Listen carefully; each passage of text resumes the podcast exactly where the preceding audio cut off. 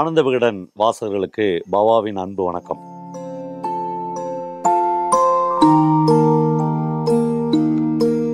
நண்பர்களே மனித ஜீவிதத்தில் மனிதர்கள் ஒரு அறுபது எழுபது ஆண்டுகள் அல்லது சராசரியாக எண்பது ஆண்டுகள் கூட வாழ்வதாக வைத்துக்கொண்டால் அதில் அவர்கள் மிக சந்தோஷமாகவும் பரவசமாகவும் இருக்கிற நிமிடங்களை அல்லது மணித்துளிகளை கணக்கிட்டு கொள்ளலாம் என்று எப்பொழுதுமே என்னுடைய நண்பர் மிஷ்கின் சொல்வார்.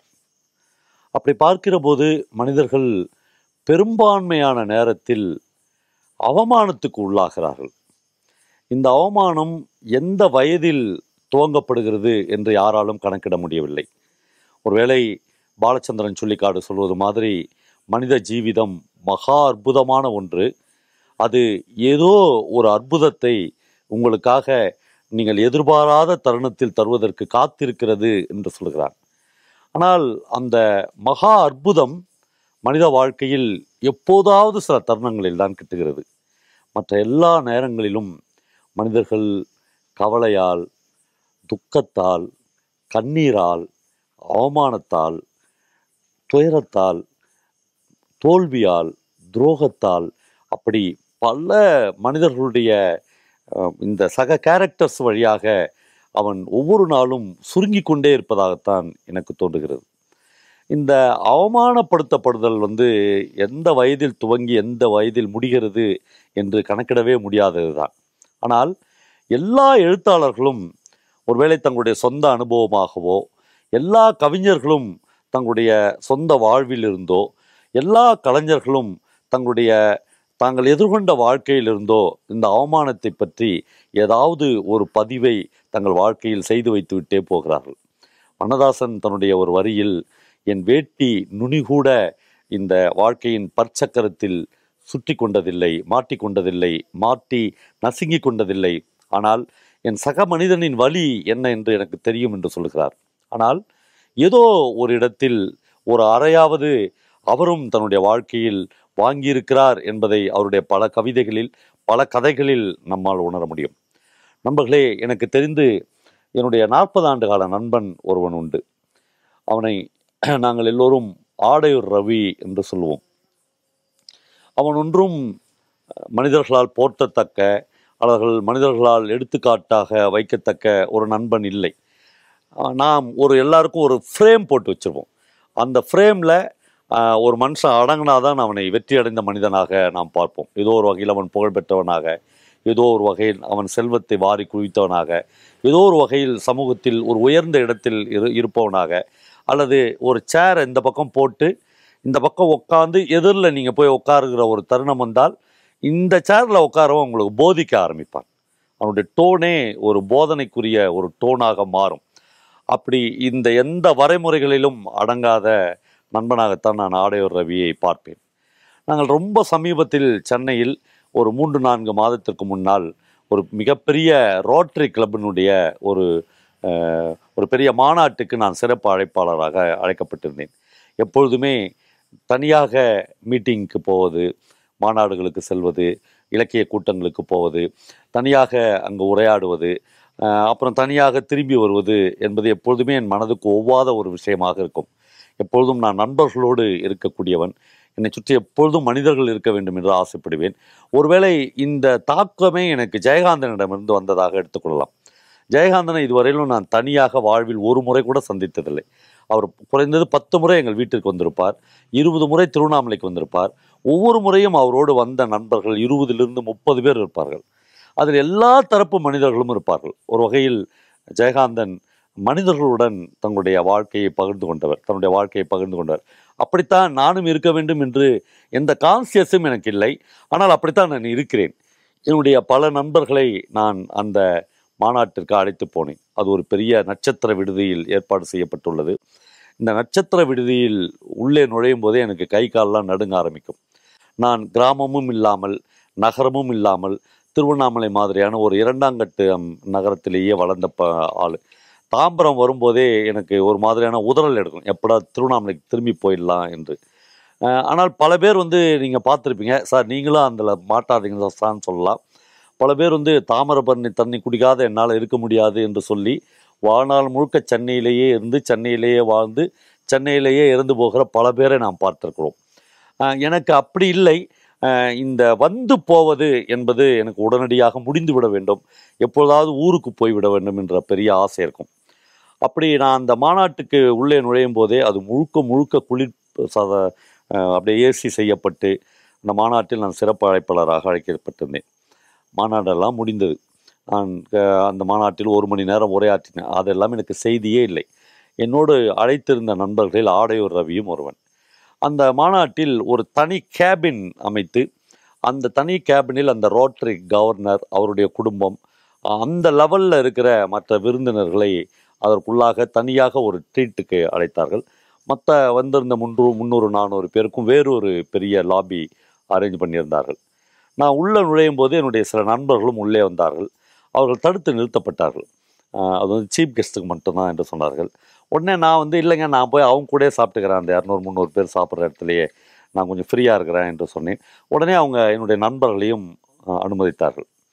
நண்பர்களே அது முழுக்க முழுக்க ஒரு ப- சாதாரண ஒரு மனிதனை பயமுறுத்துகிற ஒரு சூழலாக இருந்த அந்த லைட்டிங் அங்கே இருந்த அந்த ஏசி எங்களோடு உட்கார்ந்து கொண்டிருந்த மனிதர்கள் எல்லோருமே நம்முடைய எட்ட முடியாத தூரத்தில் இருந்ததாகவும் நம்மை விட மிக உயர்ந்த இடத்தில் இருந்தவராகவும் அந்த அந்தஸ்துக்கு நாம் தலைகுனிய வேண்டிய இடத்திலும் இருப்பதாக ஒரு நிமிடம் எல்லோருக்குமே ஒரு ஃபீல் வந்து போனது. அப்போ அந்த அறையில் இருக்கிறவர்களுக்கு மட்டும் உயர்ந்த ரக வெளிநாட்டு மதுபானங்கள் வைக்கப்பட்டிருந்தன. ஒரு ஐஏஎஸ் அதிகாரி மாதிரி இருந்த ஒரு ஆறு ஏழு பேர் அப்படியே சக்கச்சவேல்னு இருந்தாங்க அவங்க. நம்ம கலர்லாம் இல்லை. அவங்க வந்து மதுபானங்களை எடுத்து எங்களுக்கு கொஞ்சம் கொஞ்சமாக யாருக்கு வேண்டும் என்று கொடுத்தார்கள். என்னுடைய நண்பன் ஆடையோர் ரவி எனக்கு தெரிந்து ஒரு பதினைந்து ஆண்டுகளாக குடிக்காமல் இருந்தான். அதுக்கு முன்னே அவன் சில நேரங்களில் குடித்திருப்பதை நான் பார்த்திருக்கிறேன். ஆனால் ஒரு பதினஞ்சு வருஷமாக அவன் குடித்ததே இல்லை. திடீர்னு அவன் போய் ஒரு பாட்டிலேருந்து ஏதோ ஒரு வெளிநாட்டு பானத்தை எடுத்து அவன் மண்ணு குடிக்க ஆரம்பித்தான் ஒருத்தர் வந்து சார் ஐஸா தண்ணியா சார்? என்று மிக்சிங் எல்லாம் கேட்குறான் இவன் ஒவ்வொருத்தருக்கும் பதில் சொல்கிறான். எனக்கு ஆச்சரியமாக இருந்தது. அவன் குடித்த வேகம் வந்து ஒரு வெறித்தனமாக இருந்தது. ஆனால் அந்த சமயத்தில் என்னால் எதுவுமே கேட்க முடில அவன் எல்லாம் குடித்து முடித்து ஒவ்வொருத்தரும் எங்களுக்கு என்னென்னமோ இப்போ டிஷ்லாம் பரிமாறினாங்க. எல்லாம் சாப்பிட்டு நான் வந்து விட்டேன். எனக்கு அந்த மீட்டிங் மறந்து போனது அந்த ஸ்டார் ஹோட்டல் மறந்து போனது அந்த குளிர் சாதனம் மறந்து போனது அந்த கேபின் மறந்து போனது. ஆடையூர் ரவியினுடைய அந்த வெறித்தனமான அவன் குடித்த அந்த இடம் மட்டும் மைண்ட்லேயே இருந்தது. நாங்கள் தாம்பரத்தை தாண்டுகிற போது ஆடையூர் ரவியிடமிருந்து எனக்கு ஒரு ஃபோன் வந்தது. நான் காரை நிறுத்த சொல்லி என்ன ரவி? என்று கேட்டேன். இல்லை நான் காஞ்சிபுரம் வழியாக திருவண்ணாமலைக்கு தான் போயின்னுக்கிறேன் உங்களோட வர முடியல எனக்கு. வழியில் ஒரு புளிய மரத்து அடியில் வண்டியை நிறுத்திட்டு என் சட்டையை கழட்டி என் காரில் போட்டுட்டு தனியாக நான் குலுங்கி குலுங்கி அழுகிறேன் பவா அப்படின்னா என்னாச்சு ரவி? நான் உன்னை பார்த்ததே ஆச்சரியமாக இருந்துச்சு. நீ ஏன் அவ்வளோ குடிச்ச? என்று கேட்டேன். நீ தான் தனியாக கார் ஓட்ட போகிற எதுக்கு அவ்வளோ குடிச்ச என்று கேட்டேன். அவன் கொஞ்சம் கொஞ்சமாக பேச ஆரம்பித்தான். நான் உனக்கு தெரியும் எங்கள் அம்மா வந்து புல் அறுத்து என்னை வந்து காப்பாற்றுவாங்க எங்கள் வீட்டில் நான் ஒரே பையன்தான். எங்கள் அம்மா புல் அறுத்துன்னு வந்து அதை அஞ்சு ரூபா ஆறு ரூபா அந்த கட்டு வந்து விடிஎஸ் டான்மல் சவுக்கார் வீட்டுக்கிட்ட வச்சு விற்பாங்க ஒரு நாளைக்கு ஆறு மணிக்கோ அஞ்சு மணிக்கோ அது விற்று தீரும். சில நாட்களில் விற்காமல் அந்த புல்லுக்கட்டு மீந்து போய்விடும். மீந்த புல்லுக்கட்டை அவங்க வீட்டுக்கு தூக்கின்னு வர முடியாது. ஏனென்றால் எங்கள் வீட்டுக்கும் அந்த அவர்கள் புல் விற்கிற இடத்துக்கும் கிட்டத்தட்ட ஆறு ஏழு கிலோமீட்டர். அந்த புல்லுக்கட்டை அங்கேயே போட்டு வந்துடுவாங்க ஒரு துயரம் மிகுந்த வாழ்க்கை என்னுடைய வாழ்க்கையில் இருந்தது. நான் ப்ளஸ் டூ படித்து முடித்தவுடன் மேற்கொண்டு ஏதாவது படிக்க வேண்டும் என்ற ஆசை இருந்தது. நிச்சயமாக இந்த புல்லு விற்கிற காசுல இருந்து அம்மா என்னை படிக்க வைக்க முடியாது என்று நான் நம்பினேன். அதனால் பவா நான் வந்து ஏதாவது ஒரு ஹோட்டலில் போய் வேலை செஞ்சிடலாம் என்று நான் ஒரு மிகப்பெரிய ஸ்டார் ஹோட்டலில் வேலை பார்த்தேன். அப்போ இந்த மாதிரி குடிக்கிறவங்களாம் வருவாங்க. மிகப்பெரிய பணக்காரர்கள். அவர்களால் நம்மளெல்லாம் எட்டி கூட பார்க்க முடியாது. அப்படி ஆட்கள் வருவாங்க. அப்போ இந்த கொஞ்சம் கொஞ்சமாக குடித்து கொண்டு இருப்பவளை நான் பார்ப்பேன். எனக்கு தெரியாது அதெல்லாம். எனக்கு பழக்கம் இல்லை. நான் இதுக்கு முன்னாடி பார்லலாம் வேலை பார்த்ததில்ல அப்படி கொஞ்சம் மீதி வைக்கப்பட்டிருந்த ஒரு ட்ரிங்கை டம்ளரை எடுத்து நான் வந்து வாஷ் பேஷனில் போட்டு நான் வந்து கிளியர் பண்ணேன். அப்படி கிளியர் பண்ணோடனே அந்த ஆள் எழுந்துச்சு நின்று ட்ரிங்கோட நான் எப்படா நீ எடுக்கலான்னு பலார்னு ஒரு அரைச்சல் கொடுத்தாங்க. அப்படியே நான் சின்ன பையன் ப்ளஸ் டூ படிக்கிற பையன் ஒரு சுருண்டு அந்த ஸ்டார் ஹோட்டலில் விழுந்துட்டேன். கொஞ்சம் நேரம் பொறுத்து சுத சுதாரித்து எழுந்துச்சு. அங்கேருந்து ஒரு பின்பக்க வழியாக வெளியேறி நான் வந்து வந்துனே இருந்தேன். ஒரு ஒரு கிலோமீட்டர் வந்து தேம்பி தேம்பி அழுதேன். அப்போ வாழ்க்கையில் ஒரு சபதம் பண்ணேன். உங்களை மாதிரி இந்த ஒரு குளிர்சாதனம் பொருத்தப்பட்ட இவ்வளோ பெரிய ஒரு ஸ்டார் ஹோட்டலில் நானும் ஒரு நாள் ட்ரிங்க்ஸ் சாப்பிடுவேன் என்று சொன்னேன். என்னுடைய ஐம்பத்தி ஐந்து வருடங்களாக அந்த கனவு எனக்குள்ளாக இருந்து கொண்டே இருந்தது. அது ஒரு நெருப்பு மாதிரி ஒரு நெருப்பு கங்கு மாதிரி எனக்குள் தங்கி கொண்டே இருந்தது. அது நிறைவேறவே இல்லை. இன்றைக்கு என் நண்பன் பவாவால் அது நிறைவேறிவிட்டது அதை பார்த்த உடனே அந்த துக்கம் பொங்கி பொங்கி வந்தது. இவர்களெல்லாம் என்னை அவமானப்படுத்தினவர்கள். அல்லது அவமானப்படுத்தினவர்களின் சந்ததிகள். அல்லது அவமானப்படுத்தினவர்களின் தொடர்ச்சிகள் என்கிற ஆத்திரம் எனக்கு மேலிருந்தது. யார் என்னை என்ன நினச்சிக்கினாலும் பரவாயில்லை. எனக்கு நாசுக்கு தெரியவில்லை. எனக்கு நாகரிகம் தெரியவில்லை. எது சொன்னாலும் எனக்கு கவலை இல்லை. நான் ஒரு புல் விற்பவளின் மகன்தான். நான் வந்து குடித்தேன். இப்பொழுது ஏதோ ஒரு புளிய மரத்துக்கு கீழே நின்று உன் கூட பேசுகிறேன் பவா என்று சொன்னான். கிட்டத்தட்ட எங்களுடைய இரண்டு பேருடைய பயணங்களும் அங்கேயே அறுந்து தொங்கினதை நான் பார்த்தேன். அதிலிருந்து மீண்டு மறுபடியும் என் பயணத்தை தொடர்வதற்கு எனக்கு ரெண்டு டீ தேவைப்பட்டது ரெண்டு சிகரெட் தேவைப்பட்டது. ஒருவேளை ரவி அந்த இரவு முழுக்க அந்த புளிய மரத்தடியிலேயே கிடந்து தன் அவமானத்தை கரைத்து விட்ட தன்னுடைய அவமானத்துக்கு எதிர்வினை ஆற்றிவிட்ட அந்த நிமிடங்களை அவன் தரிசித்திருக்கலாம். அதில் அவனுக்கு ஒரு சின்ன சந்தோஷம் கிடைத்திருக்கலாம் நண்பர்களே. எல்லா எழுத்தாளர்களுமே எல்லா கலைஞர்களுமே பணம் உள்ளவர்களாக பணம் உள்ளவர்களால் அவமானப்படுத்தப்பட்டிருக்கிறார்கள். ஏதோ ஒரு வகையில் கலைஞனிடம் காசு இல்லாத போது காசு வைத்திருப்பவன் அவனை பெருத்த அவமானத்துக்கு உள்ளாகிறான் அந்த அவமானம் அவனுக்கு பொங்கி எழுகிற போது அது சில பேருக்கு எழுத்தாக சில பேருக்கு இசையாக சில பேருக்கு சிற்பமாக சில பேருக்கு ஓவியமாக சில பேரை பெரும் குடிகாரர்களாக சில பேரை மனநோயாளிகளாக மாற்றிவிடுகிறது. மன்டோ தன்னுடைய கதைகளில் பல இடங்களில் அவருடைய கதைகளில் விஞ்சி நிற்பது இந்த அவமானம்தான். அவர் அவமானம் என்கிற தலைப்பிலேயே ஒரு கதை எழுதியிருக்கிறார். சுகந்தி என்கிற ஒரு பாலியல் தொழிலாளி தான் அந்த கதையின் கதாநாயகியாக இருக்கிறார். உங்களுக்கு தெரியும் மன்டோ எந்த பெரிய மனிதர்களை பற்றியும் எந்த கோட் சூட் போட்டவனை பற்றியும் கதை எழுதினதே இல்லை. அவருடைய கதைகளில் விபச்சாரிகள் கூட்டி கொடுப்பவர்கள் தெருவில் பிட்பாக்கெட் அடிப்பவர்கள் பொறுக்கிகள் உதாசீனமான உதிரி மனிதர்கள் என்று இவர்களே அவருடைய கதைகளின் கதாநாயகர்களாக அவர்களே அவருடைய கதைகளின் கதாநாயகிகளாக விட்டிருக்கிறார்கள். சுகந்தி என்கிற ஒரு பாலியல் தொழிலாளி பற்றி தான் அவமானம் என்கிற கதையில் மண்டோ எழுதுகிறார். அந்த சுகந்திக்கு ஒரு பழைய கட்டிடத்தில் ஒரு பழைய அறையில் அவளுக்கென்று ஒரு உயர்ந்த கட்டில் இருக்கும். அந்த கட்டில்தான் அவள் வாழ்க்கை. அந்த கட்டிலுக்கு கீழே அவள் செல்லம் செல்லமாக வளர்க்கிற ஒரு நாய் படுத்து கொண்டிருக்கும். அவள் தினந்தோறும் தன்னை அலங்கரித்துக் கொள்வார். ஆனால் நண்பர்களே அவளுக்கு பிடித்தமான ஒரு நபரோடு அவள் இருக்கிற போது அவர் பூ போட்ட ஒரு சேலையை கட்டிக்கொள்வார் பூ போட்ட அந்த ஒரு சேலையை அவள் கட்டிக்கொண்டால் அவருடைய கவர்ச்சி இன்னும் அதிகமாக தெரியும் அவருடைய கம்பீரம் இன்னும் அதிகமாக வியாபிக்கும் என்று சுகந்தி நம்புவாள். அவளுக்கு பிடித்தமான ஒரு வாடிக்கையாளன் கிடைத்து விட்டால் அவள் பூ போட்ட சேலை கட்டி கொண்டிருப்பார். வெள்ளை கலரில் லாவெண்டர் பூ போட்ட அந்த சேலை அவளுக்கு ரொம்ப பிடித்தமானது. அந்த சேலையை கட்டிக்கொண்டு அவள் இன்னும் ஒரு மனிதனோடு ஒரு படுக்கையை பகிர்ந்து கொள்கிற போது அவள் முழு திருப்தியோடு இருக்கிறாள் என்று அர்த்தம். சுகந்திக்கு ஒரு புரோக்கர் இருப்பான். அவன் பெயர் ராம்லால். ஏதோ ஒரு வகையில் அவன் சுகந்தியின் வாழ்க்கை சீரழிந்து விடக்கூடாது என்று விரும்புவனாக இருப்பான். அவள் இதற்கு மேலும் சீழறிந்து விடக்கூடாது என்கிற ஒரு அக்கறை ராம்லாலுக்கு இருக்கும்.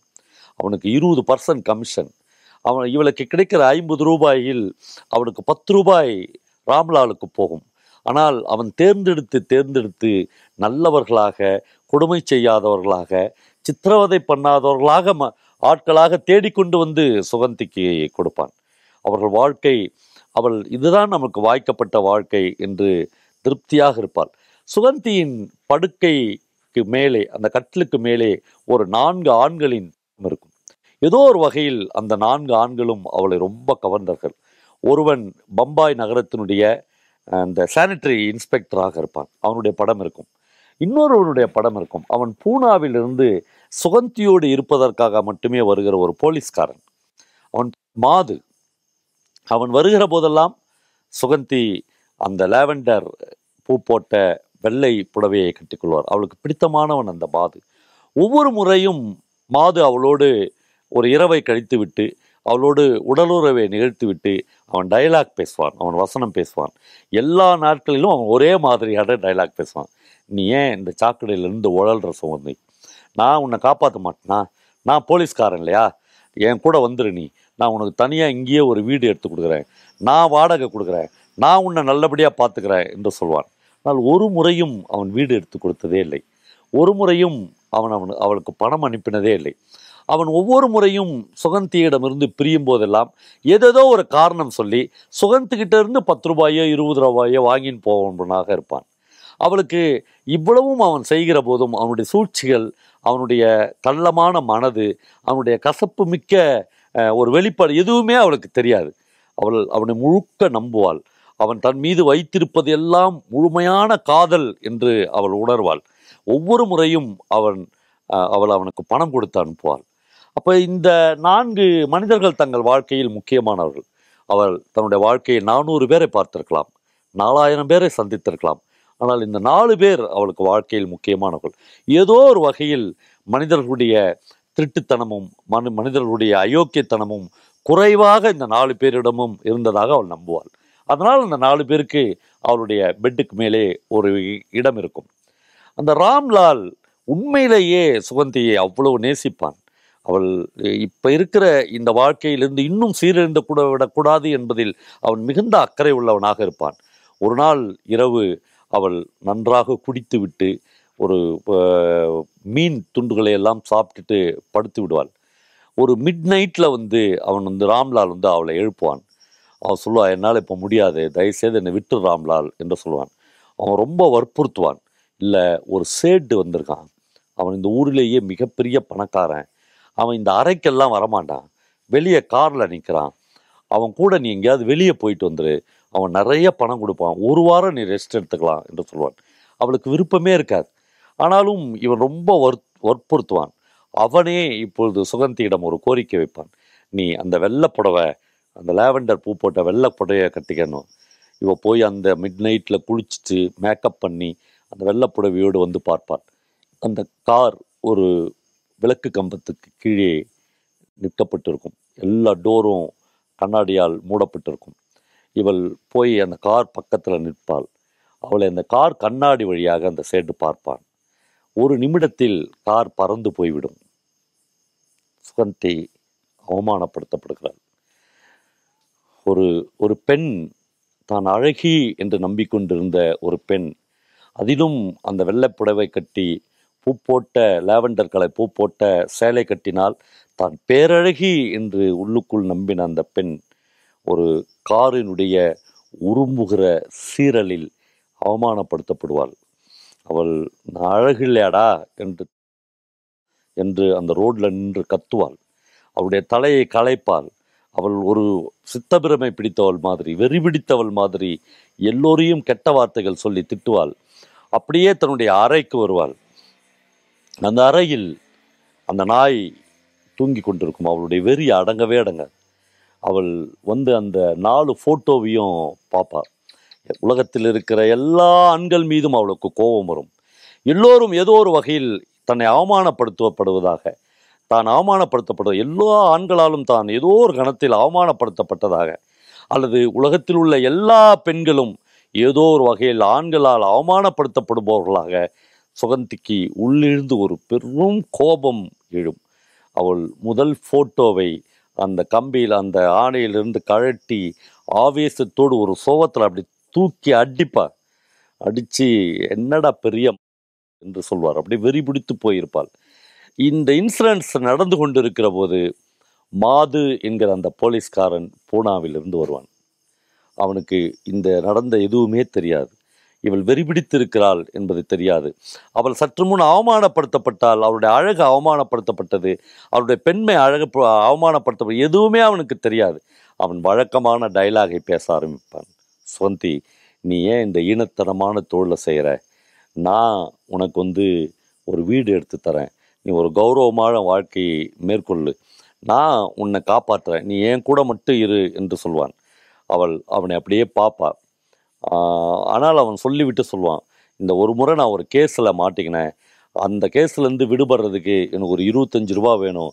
அதை மட்டும் கொஞ்சம் குடு சுகந்தி என்று சொல்லுவான் ஃபோட்டோ கீழே ஓ- ஏற்கனவே ஒரு ஃபோட்டோ உடஞ்சி இருக்கிறத அவன் அப்போதுதான் பார்ப்பான் இரண்டாவதாக இவன் ஃபோட்டோவை தூக்கி இவன் கண்ணு முன்னாடி அவன் தூக்கி போட்டு உடைப்பான் போடா. எத்தனை தடவைடா நீ இதே மாதிரியான வசனங்களை பேசி என்னை வசப்படுத்துவ என்று ஆக்ரோஷத்தோடு அவள் எழுவாள். அந்த அந்த உக்ரத்தை அந்த மாது என்கிற போலீஸ்காரனால் தாங்க முடியாது. அந்த ஆவேசத்தை அந்த அறையில் வீசிய வீசிய அனலை அவனால் பொறுத்து கொள்ள முடியாது. ஒரு தீயில் விழுந்துவிட்ட புழுவை மாதிரி அவன் அங்கிருந்து தப்பித்து ஓடுவான். எல்லா ஃபோட்டோவையும் தூக்கி போட்டு உடைச்சிட்டு எல்லா தன்னுடைய அவமானத்துக்கு பிரதிபலிப்பாக தன்னால் என்னென்ன முடியுமோ அவ்வளவு விஷயங்களையும் சுகந்தி செய்து முடித்துவிட்டு கொஞ்ச நேரம் பொறுத்து அந்த நாயை முதல் முறையாக ரொம்ப பிரியமாக தூக்கி தன்னுடைய பெட்டுக்கு பக்கத்தில் படுத்துக்கொண்டு அவள் படுத்துக்கொண்டாள் என்று மண்டோ அந்த கதையை எழுதுகிறான். நண்பர்களே ஒரு ஆணுக்கான அவமானத்தையும் ஒரு பெண்ணுக்கான அவமானத்தையும் நாம் கம்பேர் செய்கிற போது பெண்கள் இன்னும் அதிகமாக அவமானப்படுத்தப்படுகிறார்கள். பெண்களை அவமானப்படுத்துபவர்கள் பெரும்பாலும் ஆண்களாக இருக்கிறார்கள். ஒரு கோயம்புத்தூருக்கு பக்கத்தில் ஆனைக்கட்டி என்கிற ஒரு இடத்தில் நான் அந்த அவமானம் என்கிற கதையை ஒரு இருநூறு என்னுடைய வாசகர்களோடு பகிர்ந்து கொண்டிருக்கிறேன். அந்த இருநூறு பேருடைய கண்களிலுமே ஒரு கண்ணீர் தளிம்பு நிற்பதை நான் பார்த்தேன். இந்த ஒவ்வொரு கண்ணீருக்கு ஒ- ஒவ்வொரு கண்ணீர் சொட்டையும் நான் தொடும்போதெல்லாம் அவர்கள் ஃப்ளாஷ்பேக்கில் தாங்கள் பட்ட அவமானங்களுக்கு திரும்பி போகிறார்கள். மனிதர்கள் திரும்பி போகிற அந்த இடம் மிகுந்த துயரமானதாக இருக்கிறது. அதை தங்கள் நினைவுகளுக்கு கொண்டு வரவே கூடாது என்று அவர்கள் விரும்புகிறார்கள். தங்கள் கனவில் கூட அந்த துர்திஷ்டமான நிமிடங்களும் அந்த துர்பாக்கியமான கணங்களும் அந்த துர்திருஷ்டமிக்க மனிதர்களும் வந்துவிடக்கூடாது என்று மனிதர்கள் ஆசைப்படுகிறார்கள். ஆனால் காலம் நண்பர்களே உங்களை எப்படியாவது அந்த இடத்திற்கு மறுபடியும் சட்டையை பிடித்து இழுத்து கொண்டு போய் நிறுத்தி விடுகிறது.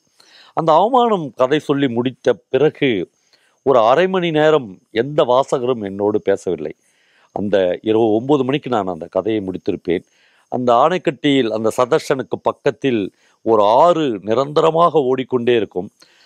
பல நண்பர்கள் அந்த ஒன்பது மணிக்கு என்னோடு எதுவும் பேசாமல் யாரோடும் எதுவும் பேசாமல் ஆற்றில் இறங்கி குளிப்பதை முப்பது நாற்பது பேர்கள் குளிப்பதை அந்த இரவில் நான் தரிசித்தேன். அது என்ன? அவர்கள் தங்களுடைய அந்த துக்கத்தை அவர்கள் தங்களுடைய அந்த துயரத்தை அவர் தாங்க முடியாத அந்த நெருப்பை அந்த அக்னியை அந்த நீரில் கரைத்து விட முயலுகிறார்கள் என்றுதான் அந்த கரையில் கோடிக்கணக்கான மின்மினிகள் பூச்சிகள் அப்படியே ஒரு பூமி பந்து மாதிரி வியாபித்திருக்கும் அந்த கரையில் நின்று நான் அந்த மனிதர்கள் குளித்து கொண்டிருப்பதை பார்த்தேன். ஒருவேளை அவர்கள் தங்கள் கண்ணீரை தங்கள் கசப்பு மிக்க அந்த வாழ்க்கையை அல்லது துயரம் மிக்க அந்த வாழ்க்கையை அந்த நீரில் கலை கரைத்து விட முயல்கிறார்களோ என்று எனக்கு தோன்றியது. இந்த அவமானங்கள் ஊறுகிற இந்த அவமானங்களை எதிர்கொண்ட மனிதர்கள் ஏதோ ஒரு வகையில் காயப்படுத்தப்படுகிறார்கள். அந்த காயத்தை அவர்கள் எங்கோ ஒரு இடத்தில் ஏதோ சக மனிதன் மீதோ குழந்தைகள் மீதோ கணவன் மீதோ காதலன் மீதோ யார் மீதோ அவர்கள் ஏதோ ஒரு இடத்தில் பிரயோகிக்கிறார்கள். அதை ஆண்களுடைய மனதால் புரிந்து கொள்ளவே முடியாது. என்றால் அதற்கு அவ்வளவு அடர்த்தியான கோபம் உண்டு. அடர்த்தியான பின்னணி உண்டு.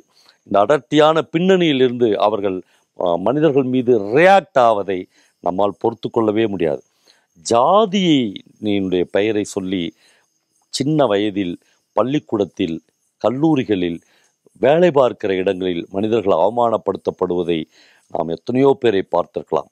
அவர்கள் தன்னந்தனியாக போய் மனம் கசந்து அழுவதை நீங்கள் யாரும் பார்த்திருக்கவே முடியாது. அது ஒரு ரகசிய அழுகை.